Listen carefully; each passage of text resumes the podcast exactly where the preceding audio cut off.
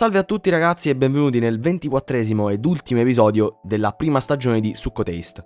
Un lungo viaggio ci ha portati fin qui, disseminato di opere molto variegate tra loro. Molti sono stati degli esperimenti, ma tutto sommato credo che mi sia andata anche bene. Oggi, nell'ultimo episodio, ho voluto sperimentare per l'ennesima volta qualcosa di diverso. Ho preso un anime che avevo in lista, di cui non sapevo assolutamente niente, e che avevo scoperto tramite una clip piccolissima in un video di TikTok che mi ha lasciato quasi di stucco soltanto per le animazioni che avesse. Mi sono detto tra me e me, perché no? Tanto è l'ultimo episodio, e fortunatamente chiuderò questa prima stagione con una nota positiva. Il nome di quest'opera è Welcome to the Ballroom. Un anime shonen con una maturità dei personaggi inaudita per il genere in cui ricade. Ballroom parla di un ragazzo, Tatara Fucita, che durante il suo ultimo anno di medie non sa che farsene della sua vita. È indeciso e non sapendo cosa fare, non brillando in nulla, non ha proprio nulla che lo appassiona e che lo spaventa ad andare avanti. Finché un giorno, mentre torna a casa, Tatara non incontra Shizuku, una ragazza della sua stessa scuola che nonostante gli ottimi voti, anche lei è indecisa sul suo futuro, mentre entra in una scuola di danza. Rimane sull'uscio titubante sul da farsi, ma un uomo snello ed alto lo spinge ad entrare. Da lì Fucida verrà immediatamente preso all'amo della danza. Se prima non aveva nulla che amasse genuinamente, adesso forse uno spiraglio si apre nel suo cuore. Di qui, con i suoi primi passi nella sala dello studio da ballo Ogasawara, Tatara intraprende il suo viaggio nel mondo della danza agonistica. Tutt'altro che semplice, ma il nostro protagonista non è un tipo che si demoralizza facilmente. È una storia che io in primis, per i miei gusti, non mi sarei mai immaginato di iniziare, dato che il mio interesse iniziale verso il tema principale, ossia la danza sportiva, era pressoché zero. Ma questa storia ha avuto su di me un effetto particolare. Non che io adesso ami la danza, ma è riuscita a far trasparire benissimo quest'opera tutto ciò che essa come sport ha da offrire tutte le emozioni e sentimenti che i ballerini provano, tutte le difficoltà che devono affrontare e gli ostacoli che devono superare. E la mangaka riesce benissimo a fare tutto ciò senza cadere eccessivamente in dei tecnicismi, perdendo mordente su chielli magari soltanto per i personaggi. La trama non è eccessivamente complicata, in quanto molto semplicemente ci racconta il cammino di Fujita e la sua crescita come ballerino.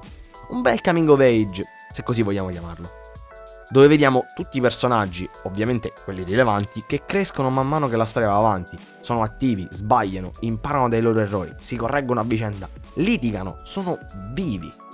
E so che dare come aggettivo vivo ad un personaggio anime può sembrare strano, anzi, di rado mi capita di usarlo.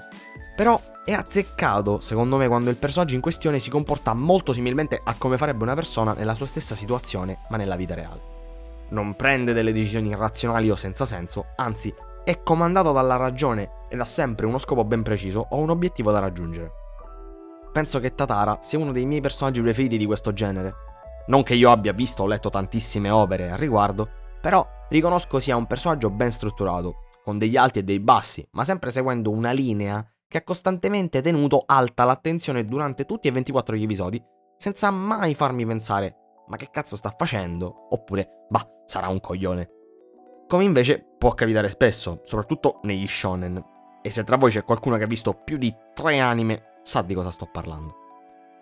Subito dopo lui viene la co-star dell'anime, un personaggio che viene introdotto nella seconda parte dell'opera, ma non ritengo che sapere il suo nome sia uno spoiler, in quanto saperlo prima o dopo non intaccherà minimamente la vostra esperienza alla prima visione. Il suo nome è Chinatsu Iyama, una ragazza testarda, che nonostante le apparenze è esattamente ciò di cui Tatara ha bisogno. Capirete bene il perché con l'andare avanti dell'opera. Non ve lo dirò io. Vi basti sapere che c'è un motivo se preferisco lei come personaggio principale femminile rispetto all'altro personaggio femminile con più screen time e che la maggior parte delle persone è convinto che alla fine uscirà vincitrice nella guerra delle ship, ossia la sopracitata Shizuko Anaoka. Che per carità ha il suo fascino, ma è palesemente impossibile che esca qualcosa di romantico tra i due.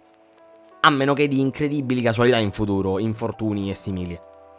Infine, tra i personaggi, merita di essere nominato anche il secondo protagonista barra antagonista della storia, ossia Kyoharu Yodo, il partner ufficiale di Shizuku, primo e statuario motivo per cui Shizuku, secondo me, non finirà con Tatara.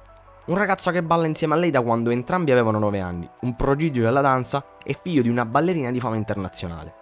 Praticamente gli antipodi con Fujita, che ancora non ha detto al padre che ha iniziato a ballare. Ma nonostante ciò, c'è questa sorta di rivalità tra di loro. Anche se in realtà si vede che da parte di Tatara è soltanto ammirazione e voglia di migliorarsi ispirandosi a Yodo. E Yodo vede in Fujita un degno rivale ed è questo anche il motivo per cui vuole migliorarsi più di quanto non sia già bravo.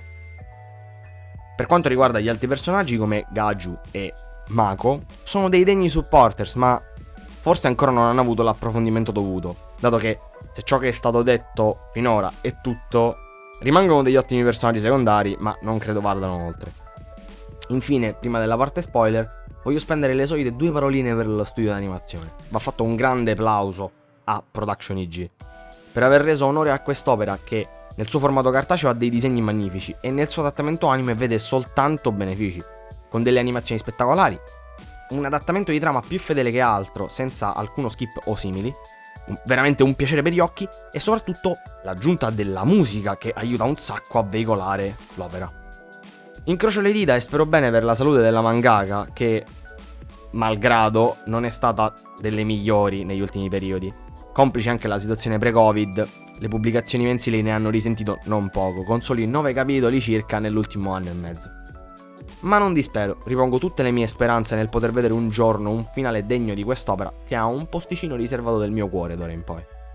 Ma bando alle ciance dai sentimentalismi, adesso inizia la parte spoiler, dunque se non l'avete già fatto aprite Amazon Prime e guardatevi sto anime che sicuro vi piace, se poi avete avuto mai anche un minimo di interesse per la danza sono sicuro che lo amerete alla follia.